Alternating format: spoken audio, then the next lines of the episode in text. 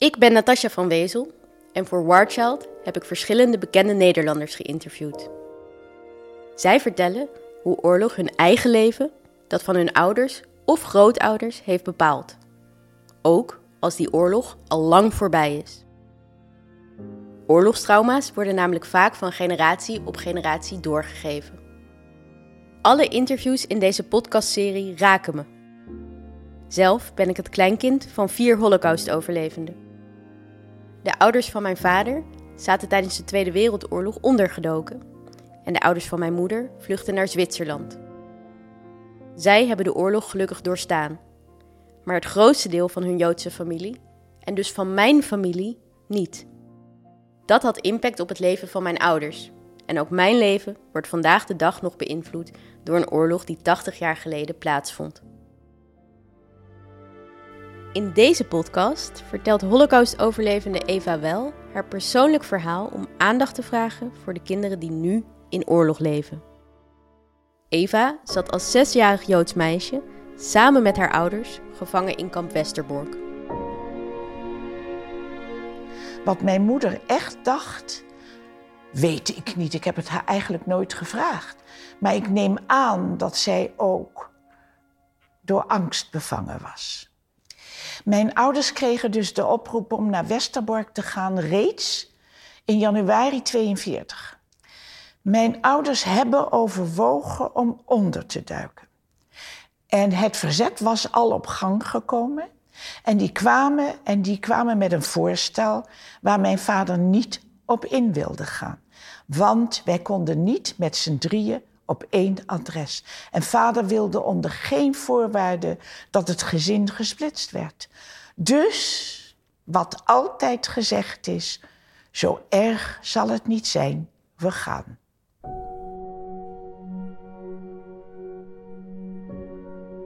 Ik uh, ben uh, ja, met mijn pop. Op een gegeven moment gingen wij weg met weinig bagage.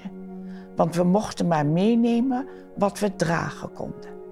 En er waren nog geen rolkoffers. Dus je had rugzakken en je had alles met touwen vast. Want je moest een deken meenemen, je moest handdoeken meenemen, lakens, laarzen, warme kleding. Het was hartje winter. Het was eind januari, ijskoud.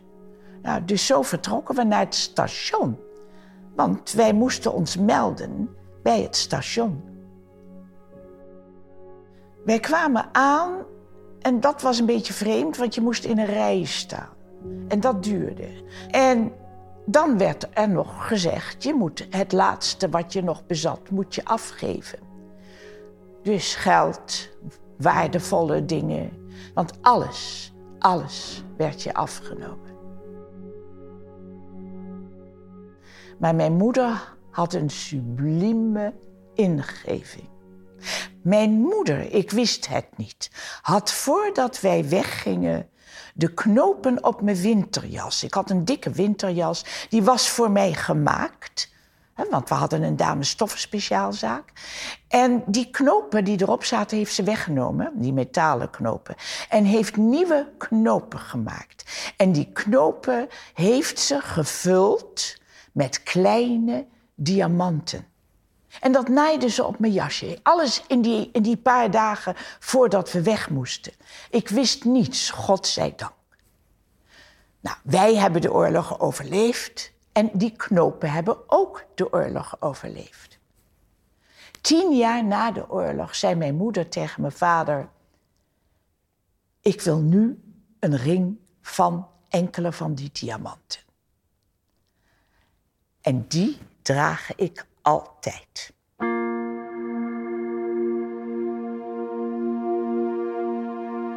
Die eerste tijd in Westerbork was vreselijk. Vreselijk. Want wij werden gescheiden. Moeder en ik in de vrouwenbarak. Mijn vader in de mannenbarak. De vrouwenbarak, 350 vrouwen met kinderen meisjes, maar ook jongens tot twaalf. Na twaalf gingen ze in de mannenbarak. Op stapelbedden, ijzig koud. Ik, het, was, het was vreselijk. Dat was Vreselijk. Maar daar was mijn moeder weer. Eva, dit duurt niet lang. We gaan hier weer weg. We gaan hier weg. Oh, dacht ik. Oh, we gaan weer naar huis. Dit is maar tijdelijk. Dat geloofde ik. Dat was mijn geloof in mijn moeder.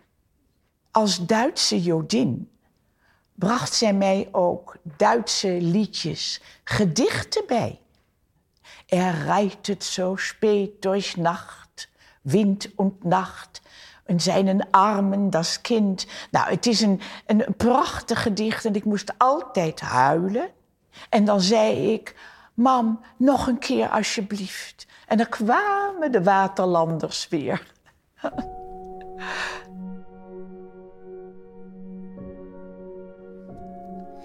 Vanaf de zomer begonnen pas de eerste deportaties. Want Auschwitz was nog niet klaar. Dus toen Auschwitz klaar was, begonnen de deportaties. En de meeste treinen gingen toen ook naar Auschwitz. Niet één, twee, drie in de week. Want Auschwitz moest gevuld worden. Auschwitz, de gaskamers moesten draaien. Dus er waren heel vaak deportaties. Nou, hoe ging dat in zijn werk? Dan kwam s'nachts de barakopperhoofd en die las om één uur s'nachts de namen voor. Ik lag natuurlijk al lang te slapen. En ik werd wakker, want die vrouwen die jammerden en huilden. En mijn moeder zei, slaap maar rustig weer verder. Ze zijn aan het ruzie maken. Trek je er niks van aan, draai je maar om. En ik draaide me om. Dat sliep ik door. Maar het gebeurde heel veel en heel vaak. En wij zouden een paar keer op transport hebben zullen gaan en hebben dus geluk gehad. De eerste keer was in die eerste golf in de zomer van 1942. Een vriend van mijn vader, toevallig bij het uit de kartotheek halen van de kaarten, had die van ons in de handen. En hij keek om zich heen en zag dat niemand keek en heeft die kaart weer weggelegd. Dat heeft hij mijn vader verteld.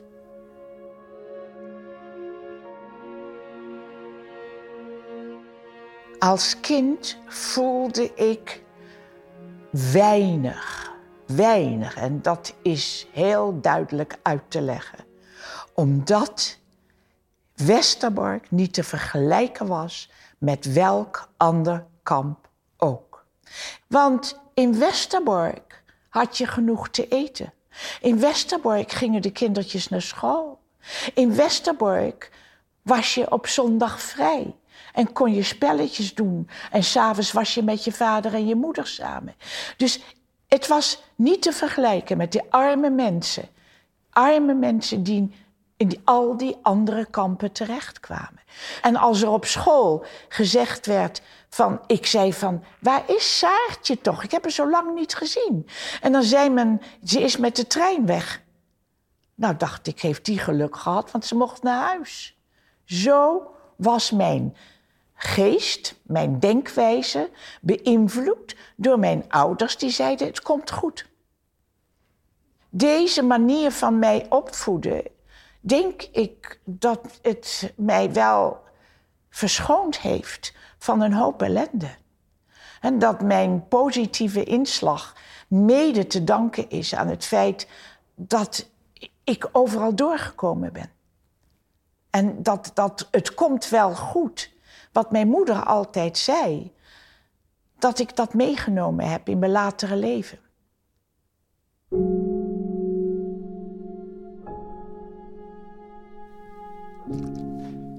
Weet je, als ik dat vertel, hè, dan, word, word ik zo verdrietig. Als ik dat vertel over die kampen, over hoe, hoe, hoe, hoe, wij bedrogen werden en alles. Dan word ik zo verdrietig en dan moet ik overstappen op het cabaret.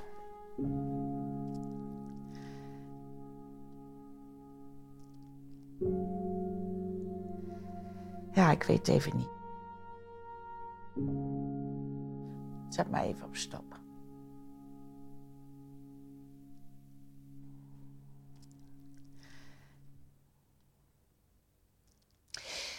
Het kamp Westerbork had een kampcommandant die kwam in oktober 1942, Obersturmführer Gemmeke, die een hele andere aanpak had ten aanzien van de Joden als alle andere commandanten in welk kamp ook.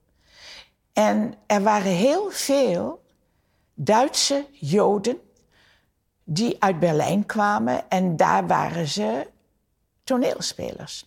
En hij wist dat. Dus hij had het idee van jullie maken maar eens een mooie revue voor mij. Dus alleen in het Duits. En dat hebben dus een aantal gedaan. Er was dus hele beroemde cabaretiers waren het en muzici. Was ook een orkest van 40 man. En als je kwam en je gaf je beroep op en je zei je bent muzikus en dan zeiden ze van wat speel je? Cello. Waar is je cello? zeiden ze dan. Ja, hoe kan ik op bij een razzia met, cello bij me hebben? Hè? En dan werd er een cello bezorgd. Zodat hij mee kon spelen in het orkest. Nou, deze kenmerker had dus gezegd, ik wil een revue. Dus er werd een revue gemaakt. En dat was het allerergste. Dinsdag waren de treinen. Dinsdagochtend. En dinsdagavond was die revue. Ja, ik bedoel, dat is natuurlijk vreselijk. En Gemmerke was gek op die revue. Dus hij pronkte er ook mee. Hij pronkte ermee naar zijn superieuren toe. Hij zei: Komen jullie alsjeblieft naar mijn revue kijken? En dan kwamen Austerfunten, Fischer, ze zijn allemaal komen kijken bij hem. En dan schijnt hij gezegd te hebben: Schaut mal, was meine Juden kunnen. Vreselijk. Ik mocht een keer mee naar de revue. Mijn moeder kwam en zei: Kijk eens, ik heb een heel mooi jurkje voor je. Vanavond mag je mee naar de revue. Het was een beeldig wit-blauw organza jurkje. Ik heb haar niet gevraagd: hoe kom je eraan? Er was geen kledingwinkel. Ik heb het niet gevraagd. Het antwoord is: weet ik veel later na de oorlog, dat alle kleding die niet meegenomen kon worden door de Joden die op transport moesten, gingen in een grote barak. Dat was een soort depot. En daar mochten Joden mochten daar gaan graaien. En zo had mijn moeder een schattig jurkje voor me gevonden. Ik zie het nog voor me, dat jurkje. En ik mocht mee. Ik snapte de, de, de, de schuine mopjes natuurlijk niet. Maar ik vond de liedjes leuk. En uh, ik vond het spannend dat ik mee mocht naar de revue. Op zeer late leeftijd ben ik dan begonnen om voor scholieren te spreken over de Tweede Wereldoorlog. Met eigenlijk als doel tegen racisme racisme in het algemeen. Hè? Natuurlijk antisemitisme, want dat was de oorlog. Maar later is natuurlijk het racisme overal zo sterk geworden, op elk gebied, dat ik zeg van, uh, ja, ik, ik zet me in tegen racisme. En al heel gauw heb ik mijn terrein verlegd naar Duitsland en ben daar verscholen gaan spreken. En de respons in Duitsland is enorm groot. Want Duitsland als het land als dader. Hè, ik bedoel, er is vandaag uh, voor mij niet één dader nog. Hè, en misschien nog een enkeling helemaal krakkemikkig. Dus de Duitsers zijn niet schuldig. Maar ik wil wel laten weten wat er gebeurd is. En dat deze oorlog niet te vergelijken is met welke andere oorlog ook ooit. En dat maak ik duidelijk. En daarvan zijn ze onder de indruk. Door een toeval ben ik in contact gekomen met een familielid van Gemmeke. en ook met zijn kleindochter. Ik weet dat niet iedereen dit kan. Spreken met de kleindochter van zo'n dader, hè, Gemmeke. 80.000 doden op zijn geweten heeft hij. Ik heb haar gezegd, ik wil met jou samen lezingen doen. Er lijkt me niks geweldigers, overweldigends, als met jou samen te vertellen wat er gebeurd is. Want zowel zij, of haar moeder die nog leeft, als ik zijn slachtoffers van dezelfde man. En dat brengen wij met z'n tweetjes voor de Duitse scholen. En dat is het, het, het, het mooiste voorbeeld van ja, samen vechten tegen racisme. En samen willen we de kinderen vertellen, zo kan het, zo moet het. En die kleindochter van Gemmeker is mij intens dankbaar. Want ze heeft nooit precies geweten wat haar grootvader deed. Door mij is ze dat aan de weet gekomen. Tranen heeft ze gehuild, want ze had het niet geweten. Maar ze vertelde mij dat ze nu bevrijd is van een schuldgevoel wat ze onbewust gevoeld had. Daar heb ik haar bij geholpen en ze is me enorm dankbaar. We zijn dikke vriendinnen geworden. Nog steeds groeien kinderen op in oorlog. Bijna 200 miljoen wereldwijd. En ook nu maken deze kinderen vaak verschrikkelijke dingen mee en lopen zo onzichtbare wonden op. Ze voelen zich boos, bang, kunnen anderen niet meer vertrouwen of kampen met depressies. En ook nu geven ouders de oorlog vaak door aan hun kinderen en daarmee aan de generaties die nog komen. Er is één groot verschil. Anders dan vroeger kunnen we kinderen tegenwoordig wel helpen bij het verwerken van hun oorlogstrauma's. En dat is echt heel belangrijk. Met muziek, sport en spel helpt Warchild kinderen hun heftige verleden achter zich te laten. Hierbij helpen we ook hun ouders, zodat zij er beter voor hun kind kunnen zijn. Zo durven kinderen weer een toekomst op te bouwen en voorkomen we dat oorlog erfelijk wordt. Wil jij ook je steentje bijdragen? Doneer dan nu via warchild.nl.